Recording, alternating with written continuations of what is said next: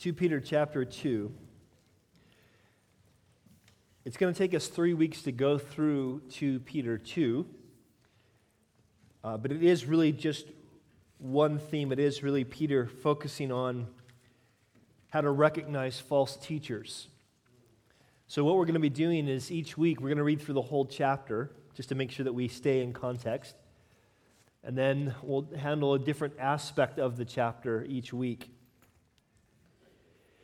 So, in this chapter, Peter is going to talk about three things that he wants us to recognize about false teachers. He's going to talk about their methods, the kinds of things they do. What, what's the methodology of someone who's a false teacher? He's going to talk about their character. What actually comes out of their life? What kind of lifestyle that they, do they have? Do they keep? And he's going to talk about their end. What, what do they have to look forward to? What, what kind of judgment are they going to have when they face God one day? And the interesting thing about this is that these things are all interwoven in the chapter so that he kind of doesn't necessarily fit a pattern. He'll talk a bit about their method, then he'll talk about their, uh, their end, then he'll talk about their character, then he'll talk about their end, then he'll talk about their method, then he'll talk about their character, talk about their end. They're kind of all interwoven. And that's, that's like that, I think, on purpose because that's exactly how it is in real life. One of the things that, that we will find, one of the things that I've observed in churches is that when a church begins to take on the methodology of false teachers, to do the things that they do, it's not too long before they take on the character of false teachers. When a church or, or a person ignores the end, what God says is going to happen to false teachers, it's, it's not too long before they begin to embrace the methodology of the false teachers. There's a kind of an interconnectedness to these three things. And so it makes sense that when Peter would talk about these things, they would be all interwoven. It would go kind of back and forth between these things. But also because we want to make sure you understand these things, that you see these things clearly. We, want, we don't want you to take these things and make them to be more than they are, but we also don't want you to take these things and make them to be less than they are. We're going to deal with each one a week at a time. So that this week we're going to look at the methods of false teachers.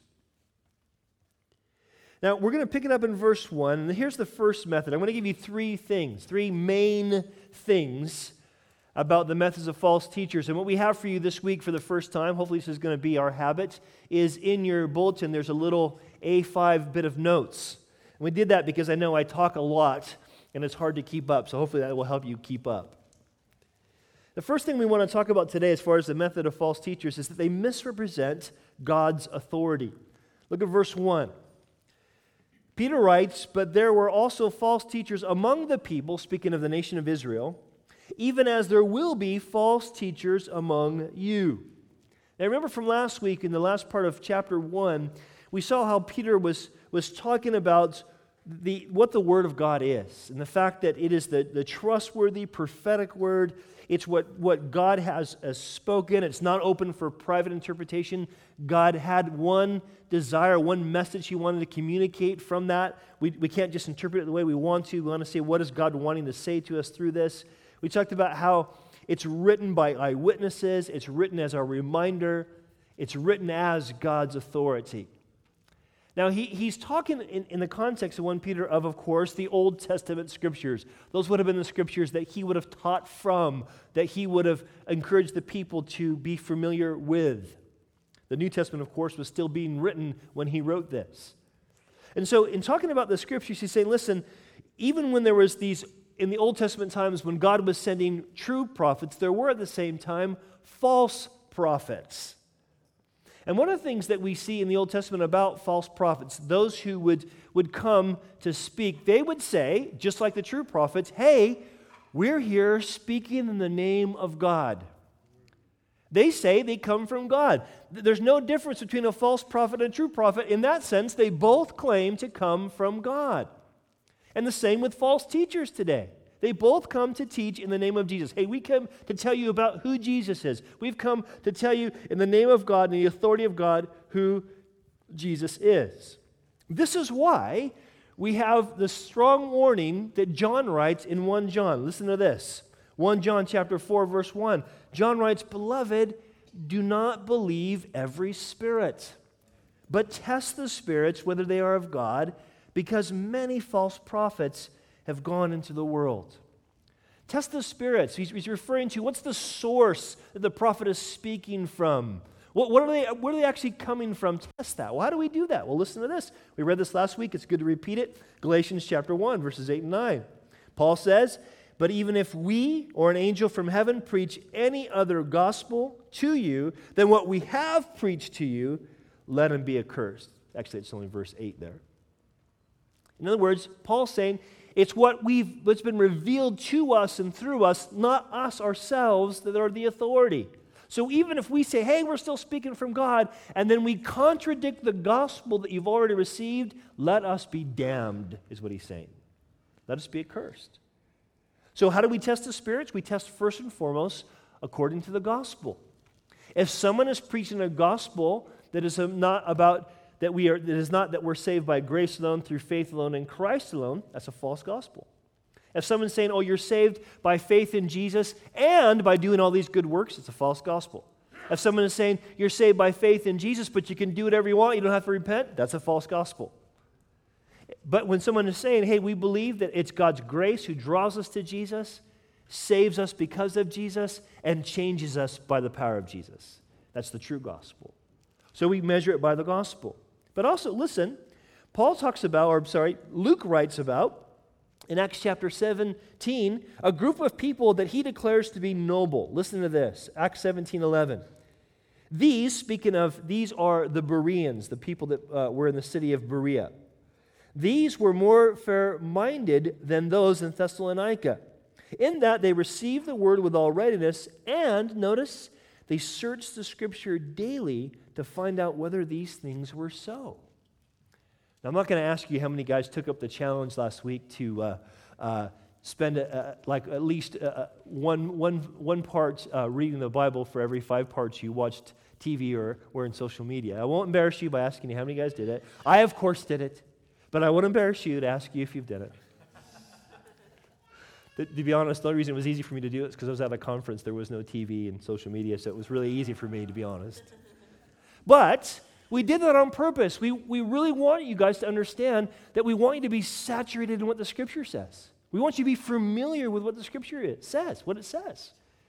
These Bereans, these people, it's interesting too that, that Luke compares them to the Thessalonians because the believers in Thessalonica, when Paul went to Thessalonica and preached the gospel, he says of them, they received his words as if they were, as they were, the very words of God. And so they were an honorable people, but the Bereans were even better. The Bereans received, they had to say, Yeah, we want to hear what, what does God say? What is the good news about Jesus? But they went back to the scriptures to go, Okay, let's make sure this guy's accurate. That's what we want you to do. We're encouraging you to get into the Word so that you can know if what we tell you is true or not. It used to be back in the day that when they wanted bank tellers, bank workers to be familiar with counterfeits, what they would do is not allow them to touch counterfeits. They would just spend hours upon hours touching, feeling, smelling, looking, uh, you know, at different angles and different lights, the real thing. So that eventually, when they touch the counterfeit, they go, something's not right here. We want you to be so saturated with the truth of Scripture that you know when we get it wrong, as well as anybody else gets it wrong. Now, these false teachers, they will come in the name of, of God. And just because they came in the name of Jesus, just because they say they believe in Jesus, doesn't mean we should believe what they say. Just because I come to you in the name of Jesus doesn't mean you should believe what I say. That's why we say open your Bibles. That's why we want you to have your Bibles open when we teach you so you can say, is this accurate? Does, does this fit in this context. He speaks of these, verse 1 of chapter 2. He says, Who will secretly bring in, notice, destructive heresies. You might want to underline that word destructive. Even denying the Lord who bought them and bring on themselves swift, notice, destruction. You might want to underline that word. And many will follow, notice again, their destructive ways. Now, these False teachers, they're misrepresenting God's authority. They're doing so even though they're speaking in His name. But also, what they end up doing is they end up undermining the authority of Jesus.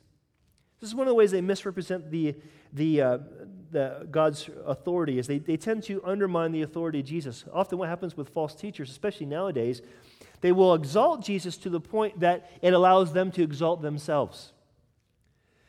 And so, like what he says about these guys specifically is that they will even deny the Lord. Notice who bought them or purchased them or redeemed them. In other words, what Peter's saying is listen, they reject both the mode of redemption and the result of redemption. Let me give you some verses to explain. Paul writes in 1 Corinthians chapter 6 For you were bought at a price. Therefore, glorify God in your body and in your spirit, which are God's. You were bought at a price. By what price did God purchase you? Now, before we talk about that, I'm sure you can guess it's already on the screen, but before we talk about that, I know that some of you are probably feeling a bit uncomfortable with this idea of being purchased. Purchased? I'm a free man. No one owns me.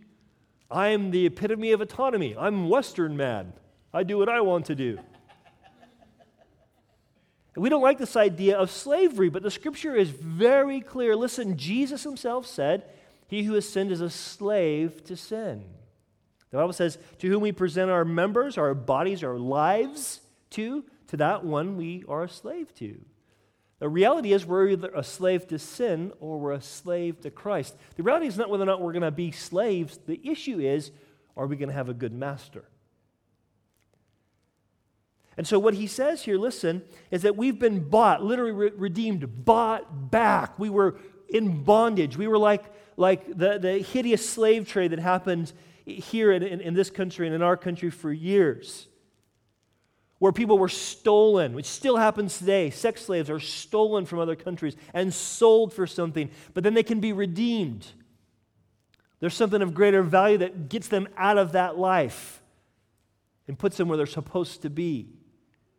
That's the idea of being bought. We've been bought at a price. Here's the price. Listen, Acts 20 28 says, tell, where, is where Paul tells the, uh, a group of elders to shepherd the church of God. And here's how the church of God is described which he purchased with his own blood. That's how valuable God's people are to him. He bought them back with his own blood. You see, false teachers want to avoid this. It was a trend in the early 80s, a trend that continues to today, where it's to, change songs and to change preaching so that the blood of Christ wasn't mentioned because it's offensive. I mean, think about it. I mean, if you, you, most of you guys have been around church enough to, to not be kind of weirded out by the idea of blood, but if you're like me who didn't grow up in the church, people start talking about the blood covers you. You're thinking like the movie Carrie or something. Ugh, blood covering me. It sounds horrible. And so they thought, oh, we don't want to offend them, so let's not talk about that. But here's the reality that's the only way we can be cleansed Amen. is by the blood of Jesus. That's what was the price of our redemption is the blood of Jesus. So we don't ignore it. We glory in it. But also listen, he didn't just buy us back. He didn't just purchase us for his own so that we could do whatever we wanted. He did so so he could change us so we could learn to walk under the goodness of his lordship. This is why Jesus challenges those who would think they could call him Lord, but not treat him as such. He says, Jesus himself said, Luke 6 46, but why do you call me Lord, Lord, and do not do the things which I say? Jesus is Lord, so do you obey him? Well, when I feel like it. That sounds more like your Lord then. Now, false teachers, what they do is they undermine the authority of Jesus. They reject both the mode, his spilt blood, and the result, his lordship over us of his atonement. So they bring in these things, and here's the, here's the scary thing as well. In doing so, listen, when false teachers do this, they condemn both themselves and those who believe them. The Bible says this in 2 Timothy, Paul writes, But evil men and impostors, notice that phrase, impostor, fake, not real, will grow worse and worse, both deceiving and being deceived. One of the things about a lot of the false prophets or false teachers that have kind of crept up in the body of Christ over the years is that they started off okay. They started off, as far as their message goes, they seem to be okay. But as they get deceived about things, they spread on that deception. And the more they get, the more results they get from their deception, the more they get deceived. And it's this ugly pattern. In fact, it's important. I had you underline this word destructive next to heresy in verse, in verse 1, and also where it says swift destruction in verse 1, and of course in verse 2, where it says many will follow their destructive ways. In other words, just because someone has a big following doesn't mean they're not false. And that word destructive, each time it's the same word, and it's a word where we would translate damnation. Now, this is important, okay? I, I, I don't like to sound harsh like this, but I want to be very, very clear. What Peter is saying is that there are things you, be, you can be taught in the name of Jesus that actually damn you, that actually keep you from being saved.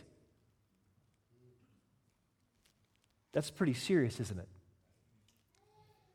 Now, can you see why God, in his love as a good shepherd, as the good shepherd, why Christ would say, I'm warning you about this, and why Peter, as an under shepherd to him, would say, Listen, I want to warn you about this stuff. You need to be able to recognize these kooks when they come out. See, we think we know them, but it's amazing how you can listen to a guy and he seems to be pretty good, and but he actually is leading us down the primrose path. In fact, another thing that it says about them as far as misrepresenting the authority of God, because they often discourage people not to walk in the lordship of Christ, to think that's like an option. Here's what happens in verse 2 it says, Because of whom, that's these, the whom is those who are following their destructive ways, because of whom, notice, the way of truth will be blasphemed. In other words, these false teachers, in misrepresenting uh, God's authority, they actually produce followers who discredit the gospel. How many of you have met someone who'd said, Yeah, Christians, you got, yeah, Christians are all, what's the word? Why? Because often what can happen is we can name the name of Jesus and non Christians get it. People who aren't Christians get it. Okay, if he's God, he should do what he says, but you say he's God and you do whatever you want.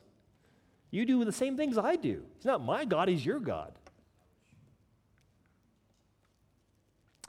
Paul talks about this. In fact, I'm going to read from you from, uh, it'll be on the screen from the New Living Translation. I like the way this paraphrases Romans chapter 2. Listen, it's where Paul would say, You say it is wrong to commit adultery, but do you commit adultery? You condemn idolatry, but to use items stolen from pagan temples? You're so proud of knowing the law, but you dishonor God by breaking it. No wonder the scripture says that Gentiles blaspheme the name of God because of you.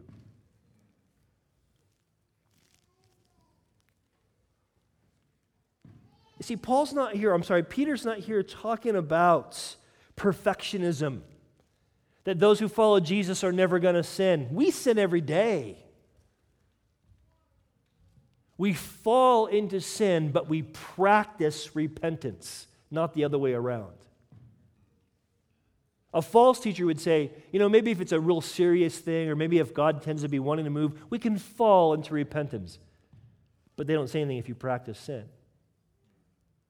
No, that's not, this is not what God saved us to. God has saved us away from sin. Don't you know when the same context that Jesus talked about, he who is a slave to, he who sins is a slave to sin, and that same context, Jesus said, but he whom the Son sets free is what? Free indeed. You don't have to be a slave to your selfishness. You're going to be perfect, but you're going to progress. God's going to change you. And a true teacher is going to teach that. He's not going to teach you something false. So, this is the first thing, the first method of false teachers. They misrepresent God's authority. Here's the second thing. Look at verse 3. Second thing, they're motivated by their own gain. Peter says, here's what they'll do by covetousness, they will exploit you with deceptive words. The, the idea here is that um, they're going to use the fact that you are covetous to fulfill their own covetousness. In other words, they're, they're, by covetousness, they're going to, they know that, that we as human people, as we as our human nature, we covet. We want what we don't have. We're slow to be content with what we have. I mean, come on, let's be honest. This is the way it works, isn't it? You, you, you, you know, you maybe save some money and you and you, you, you buy a nice new outfit and you think, oh, yes, and you put it on, you're go, oh, this is great. You know what? If I got those other pair of shoes, it would kind of, I could mix and match, and you just want a little bit more. You go out to a meal and you order something nice and you're like, oh, this is really good. Then you look at your spouse and you're going, ooh, I wish I would have, I wish I'd ordered that as well. Maybe steal a bite if you're me. I mean, this is what we do. We covet. We see and we, oh, I want that. And this is how we are humanly. This is, this is what we struggle with, right? Even as believers, we struggle with this. False teachers use that, the fact that you're covetous, so that they can get from you and gain because they're covetous. Now, I mean, come on. Is, is it a big, is it really that hard to connect the dots between what I just said there, what this says here, and what you see on the God channel? It's not, is it? Just boom. Isn't this what we see? It's all, all this prosperity rubbish. And they say things like, you know what? You know, God wants you to be wealthy. God wants to bless you. If you will just send us, you know, $100, we, God will bless you tenfold. You'll get a 1000 Well, why don't they send all their money out and then see how rich they get? because they're covetous. And guess what? They know we're covetous. So we hear that and we go, I want to be blessed. Okay, here we go. And that's how they get the, to give. I'll tell you, it's what I, so I, am tempted to do this. I got to confess. If I could get away with it, if I was in a church that didn't have a bit of discernment, who wouldn't chuck me out on my keister if I do this, I, I, I'd be tempted to do this because sometimes I think, God, I just want to see this thing take place. If we could just get the money for this building to be fine. So, how about if I preach that seed faith stuff? that, hey, you know what? You want to be rich. You can be rich if you help us get rich, and then we'll have all that God wants, and hey, it'll work out for both of us. But it would be false. In fact, it would be a direct opposite of what both Peter and Paul said are what good shepherds are supposed to do. Peter said this in 1 Peter, listen, he told the elders that he writes to, he says, 1 Peter 5 2, shepherd the flock which is among you, serving as overseers, not by compulsion, but willingly. And notice, not for dishonest gain, but eagerly.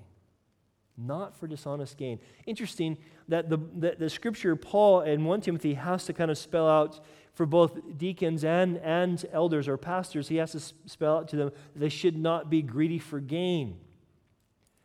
Uh, Paul recognized, Peter recognized that when you're in a position of spiritual authority, that you could manipulate people. And you got to guard your heart against any, any appearance of that whatsoever. The false teachers don't guard, they go for it because they're greedy for gain. It's one of the things that characterizes them. In fact, if you jump over to verse 15, Peter here gives an example of that. He highlights, as does the book of Jude, this guy Balaam, this prophet from the Old Testament, Balaam. Look at verse 15. He's speaking of these false teachers. He says, They have forsaken the right way and gone astray and followed the way of Balaam, the son of Beor. Now, if you don't know the story, I really encourage you to this week look up Numbers chapter 22 through chapter 24. Numbers 22 to 24, and read the whole story in its context.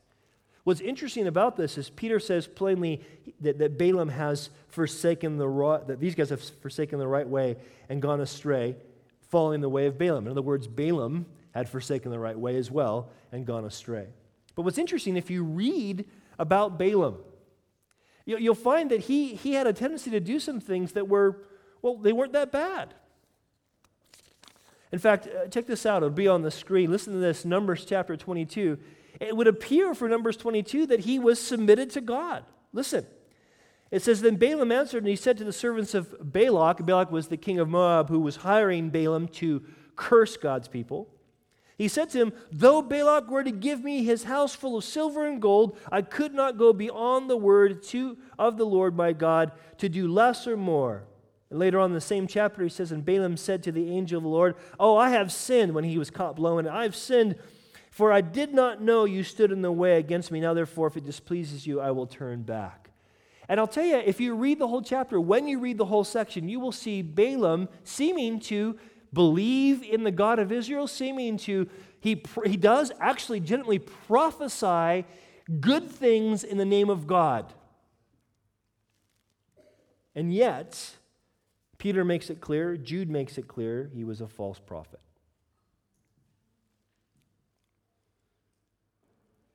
How? Well, what does he say in verse 15? He says, they've gone to, uh, who, what, is he, what, have, what have they done? Okay, what did Balaam do? What have they done? Who loved, notice, the wages of unrighteousness. He appears to be submitted to God, yet he's willing to sell out God's people for money. In fact, if you go to Numbers 31, you can look it up later, it's on the screen. Moses is speaking and says, Look, uh, these women caused the children of Israel through the counsel of Balaam to trespass against the Lord in the incident of Peor, and there was a plague among the congregation of the Lord. What Moses is referring there to is a situation that is in Numbers 24 after Balaam cannot curse God's people. God won't let him. God won't let him curse his people. So, what Balaam finally does, according to this verse in Numbers 31, is he gives the advice of, look, okay, I can't curse, but I'll tell you what, if you send all those Moab hotties down there, those guys will sleep with the Moab hotties and God will be ticked off and God will do the judging for you. Just hook them up and you'll see what you'll see him fall. That was his counsel. Why did he do it? Money. Money. The love of money is the root of all kinds of evil. It's interesting because what he says here in verse 16, he describes a situation in the middle of that story, in the middle of chapter 22 of Numbers, of when Balaam's on his donkey on the way to go curse God's people for the Moabites. And his donkey won't go forward, so he starts beating the donkey. Come on, a donkey won't go forward, smashes his leg against the wall. He's beating the donkey some more. The donkey starts to talk. What are you doing? Why do you keep hitting me? I'm a good donkey. Balaam acts not surprised, talks back to the donkey. But eventually, what happens is God opens his eyes and he sees that there was the angel of the Lord about to slay him. In fact, this is what it says Numbers 22, 32, and 33.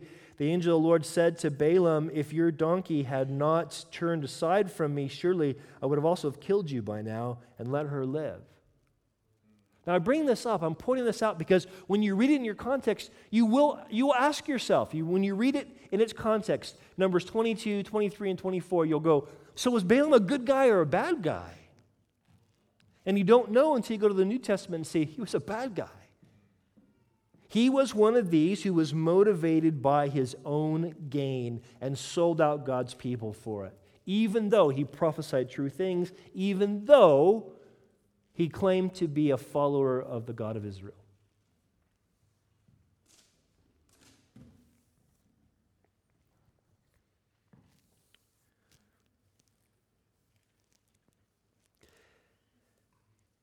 I want to be really clear about something. Peter, who's writing these things, warning about the methods of false teachers, wanting these people to understand how they are greedy for gain, how they are motivated by their own gain. Peter received money to do ministry. The Bible's really clear about that. Paul writes about that in 1 Corinthians 9 because Paul didn't receive much money, or he, he would receive support from other churches so he could, he could minister to the church that he was at. So he uh, received money from the Macedonians so he could minister to the Corinthians, that kind of a thing. And so sometimes can, people can get this mindset that, well, that means that if you take money for ministry, you're one of these greedy for gain. That's not true. Peter received money for ministry. Nothing wrong. It's right. In fact, the Bible is really clear. Paul commands, in fact, that the, the, the elders or the pastors uh, are worthy of double honor. That means the honor of, hey, respect them and the honor of pay them especially those who labor in word and doctrine. We're not talking about that ministers shouldn't get paid. We're talking about ministers shouldn't be motivated, pastors and leaders shouldn't be motivated by gain. In fact, when they're motivated by gain, you know what ends up happening? They get manipulated by people who have money. We've seen this happen a lot. We're going to see this happen in the book of Acts. You ever heard of the, anybody here heard the term simony or simony? Anyone? Will, of course. A couple of you guys. Yeah. It, it, it comes from this idea of this guy, Simon the sorcerer, in, in, uh, in the book of Acts, who, when he saw the apostles uh, preach the gospel, people get saved, they lay hands, they get full with the Spirit, he goes, Ooh, give me that power. Here's some money. I'll buy that power. His name was Simon. There goes the idea of simony or simony. And that's happened throughout church history where people paid for positions of power. Or people who had money manipulated people in those positions. You can see why God says don't be greedy for gain. You understand? Does that mean I have to, that as a pastor, I have to take a vow of poverty? No. But it means I have to guard my heart, and it means I need to be above board.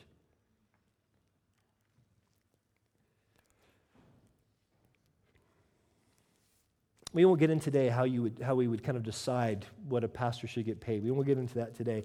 But I just really want to be clear, okay? We're talking about people who are motivated by gain, where everything is about getting more, manipulating people to get more. So that's the second thing. First thing was they misrepresent God's authority. The second thing is they're motivated by their own gain. Here's a third and final thing for today they offer a false freedom. They offer a false freedom. Look at verse 18. When they speak great swelling words of emptiness, they allure through the lusts of the flesh, through, root, through lewdness, the ones who have actually escaped from those who live in error. Now, this phrase, they speak great uh, swelling words of emptiness. It's this idea that they are bragging about themselves. They're exalting themselves. They're blowhards. Oh, look at me, I'm wonderful.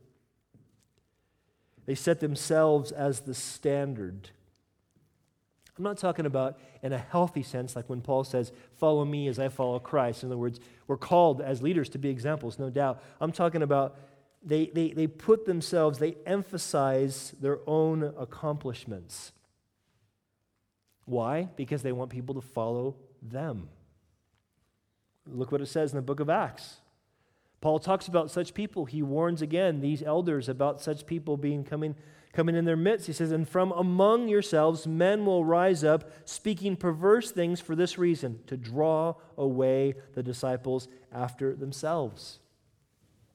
Can I just be super clear? You do not need John Brown or Adam Maggio or Servants Church. You need Jesus. And if this church isn't doing it for you, if you don't feel like you're, you're growing in your walk with Jesus here, find a church where you can grow because you don't need us, you need to grow in Him. But what happens so often is churches fall into this methodology of false teachers of it's about us. Look what we're doing. Look what we've accomplished. Become a part of us. Nothing wrong with calling people to commit to the local church. That's biblical. It's good and healthy. But it's not about us, it's about his kingdom, it's about him. That's why Paul said plainly in 2 Corinthians 4 5, we do not preach ourselves, but Christ Jesus the Lord, and ourselves your bondservants for Jesus' sake. We just want to help you follow Jesus, man. We just want to help you follow Jesus. Not us, Him. False teachers want you to follow them.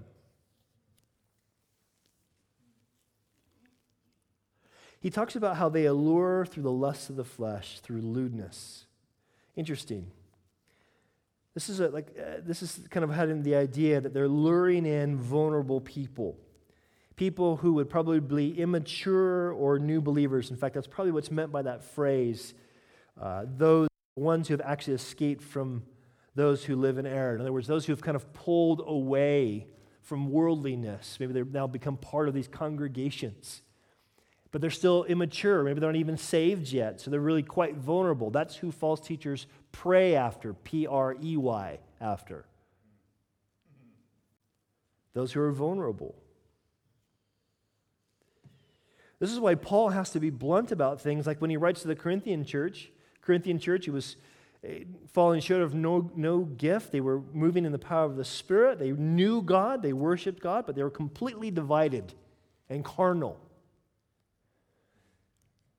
So bad they were that Paul had to say, listen, it's not good that you have a guy in your church who is having sex with his mother in law.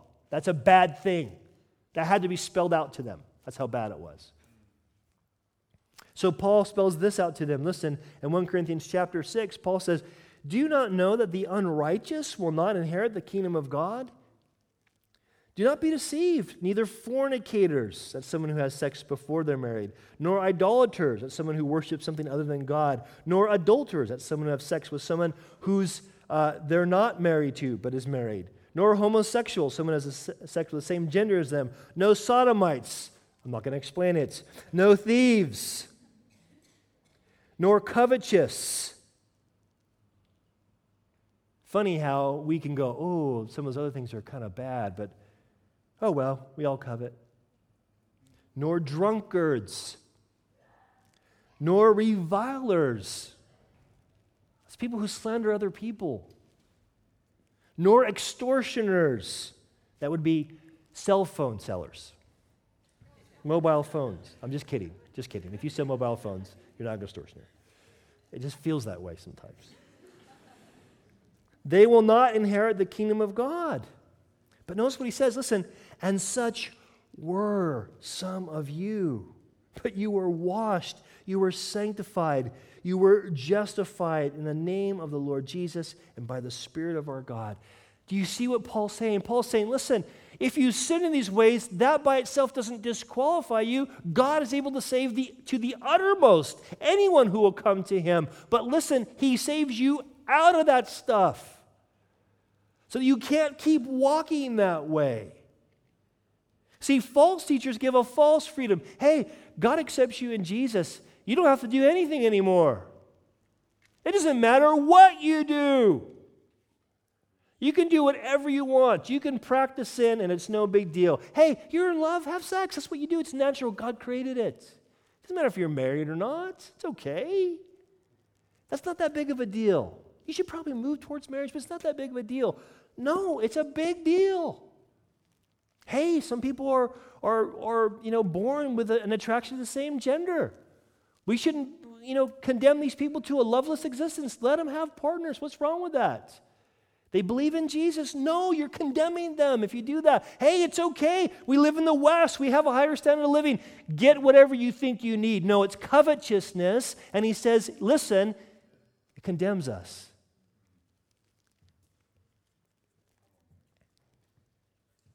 But such were some of us.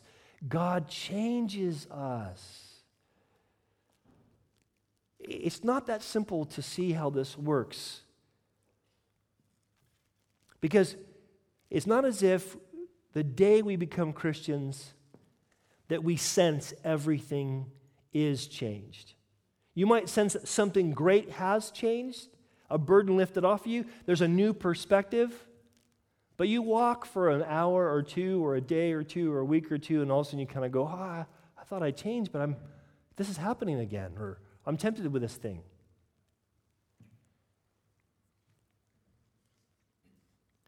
And it can be difficult because, as we've said many times, as you walk with God, and you think, okay, God, you are light. I want to walk in the light as you are in the light. What happens is light exposes, and you go, man, I thought I was saved, but even though I'm not doing that thing, I still find myself tempted to do this thing. And even though I'm kind of having been able to walk away from that temptation in this thing, I feel like I keep falling into that thing.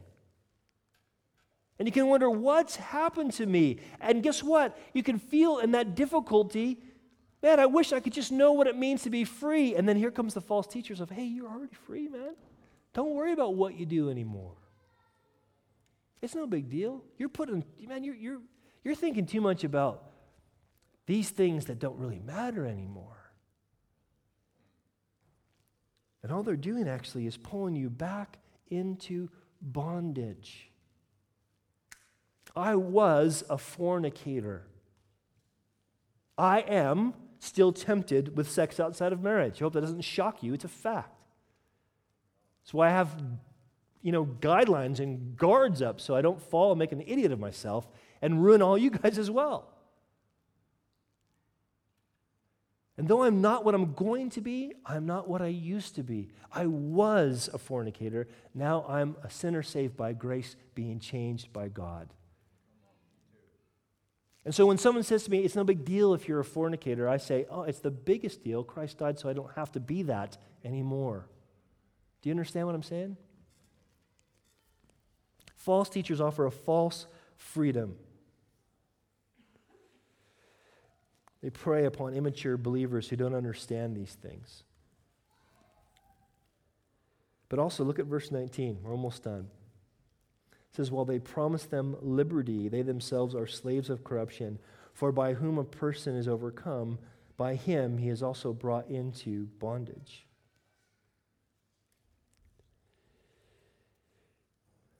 They encourage behavior that leads people into bondage. The movement that I got saved into, this movement, the Calvary Chapel movement, was a movement that uh, was built uh, through, the, through the changed lives of a bunch of hippies. A bunch of drug addicts and people involved in all kinds of things like orgies and horrible behaviors, and uh, a generation of young people whom uh, were written off by the established church. People said, Those guys are lost, man. They're never going to come to God. And even the founder of the movement, Pastor Chuck Smith, thought, man, dirty hippies, don't you take a bath and cut your hair and get a job? What's wrong with you people? Even he felt that way about them. But his wife said, man, they just need Jesus. So he began to pray for these hippies. And tons and tons of them got saved. Thousands and thousands of them got saved, radically saved. A lot of them became pastors. God did this radical thing. But because these guys had come out of drugs and drunkenness, there was this standard that said, look, if you're going to be in ministry, we don't want to stumble any of these people, so there should be absolutely no drinking. Obviously, no drugs, it's no brainer. It's against the law to do drugs, but no drinking. So when I first went on staff at a church, that was the, the, the thing was like, okay, if you're going to be on staff, you're not allowed to drink at all, teetotaler. Well, that was fine for me. I was already a teetotaler, so it wasn't a big deal. And then I moved to England. And I had already, I'll be honest, before I came here, I had already had the conviction that you don't have to be a teetotaler. I already had that conviction. My wife and I had enjoyed a drink on our own by ourselves when we got off staff from the church. We went out for dinner and had a drink and thought, yeah, we can do this. But there was still a part of me that was like, this is a sort of a secret thing. You know, we don't really want to kind of talk about this too much. We came here, and, and, almost every Christian I knew that I met here who was British drank. The first time I went out for a curry, my very first curry, which was amazing. They don't have good curry in America. Everyone's having a kingfisher. And I leaned over to the, the pastor of the church. I go, Is that allowed? Can we do this? He's like, Yeah, if you, if you want to. And it blew me away. Now, with that, it took me a while to where Sarah and I, thinking about it, talking about it, felt the freedom. Yeah, we can enjoy a drink, a glass of wine, a beer. But one of the things that worries me is how often, and I'm just picking on one issue right now, but how often I've met believers who, because they know it's a freedom, they think that freedom means I can drink but not get drunk. Well, where's that line? Is the, is the not being drunk, not slurring, not stumbling? What is it? Is not being drunk mean that you are below the legal limit? I mean, where is it? Now, I still drink. I had a beer last night, full disclosure. I got no problem with it. But I'll tell you this we need to be careful with these kinds of freedoms. Uh, I, I, I, talk to uni students all the time, and when they sometimes they'll talk to me about their relationships, and it's shocking how many young people who really seem to love the Lord think it's okay to be involved in sexual sin before they're married. It's like, okay, as soon as we're exclusive, then we can be physical. I understand that temptation, but when did it become okay to go down that road? I, I get it. We live in the West. We're going to have a higher standard of living than, than people in other places. But when did we get to this place where we feel like we have to keep having more stuff?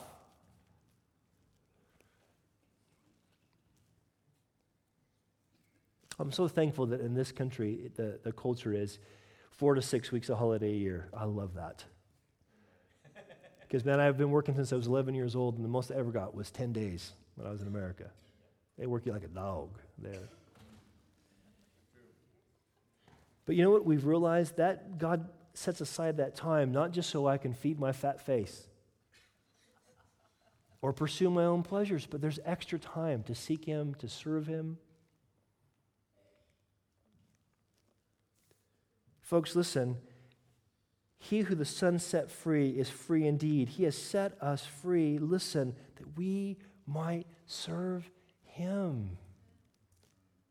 We might find our joy in Him. We might recognize this is what He desires for us and from us.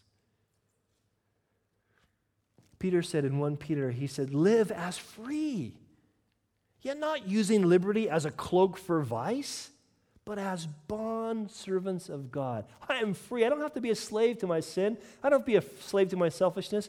By the grace of God, by the power of the Holy Spirit, I can say, Lord, I just want to serve you. It's amazing how true the Lord's words are. It's better to give than to receive. And I think, I need me time. No, I need God time. And, and to use that for His glory. I need this new thing. No, I need to say, God, what new thing are you wanting to do? Fresh thing, I should say, because God doesn't really do anything new. Fresh. What do you want me to invest in?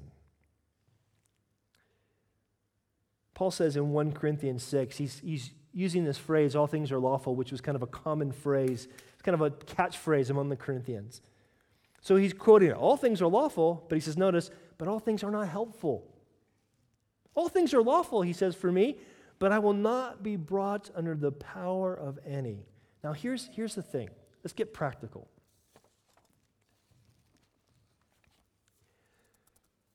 Here's how you know if it's a false freedom or a true freedom. Here's a practical thing you can do. Let's talk, let's talk a freedom issue. Let's talk a practical thing drinking. How do you know you're actually free to drink at all?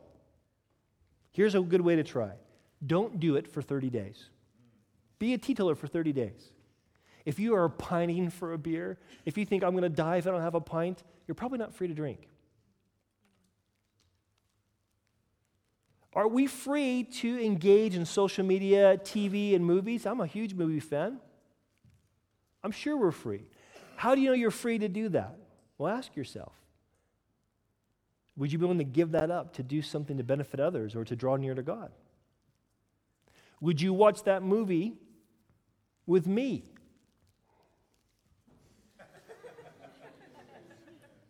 I've had to ask myself that several times. It was, I, you know, Sarah and I have had to wrestle through that. You know, when the kids were real little, it was easy to say, you guys can't watch this as a mom and dad movie because maybe it was too violent or too serious of a subject. But as they get older, I think, no, I really don't want you to watch this stuff. Well, then why am I watch that stuff? Am I really free to do that? Is it really good? You're free to spend the money that God gives you any way you want. But here's how you know if you're really free. Have you said, Lord, it's yours. What do you want me to do with it? Can you see where I'm getting in with this? Can you see how, how this is not a good thing? I mean, let's be honest. Even as I'm saying, I'm going, oh man, this is heavy. I'm really going to have to wrestle through some things this week again. I'm, I'm listening to myself here, and I, I'd be willing to bet some of you guys are thinking, ah, it's a bit strong. Let's be honest, when you hear this stuff, and uh, tell me, I haven't seen anything this outside this book, have I? I mean, seriously, call me up on it if I have. But when we think about this, can you see why we are tempted to kind of think, is there a false teacher who will tell me what I want to hear? Is there a false teacher who will kind of give me permission to fornicate or to get drunk or to watch anything I want whenever I want? Or to use my money for me. Do you see what I'm saying? Guys, I'm saying this to you not to put you in bondage, to get you out of bondage. So you don't have to be a slave to this. Listen, he who the Son set free is free indeed. You want to walk in freedom? Walk with him. Walk with him.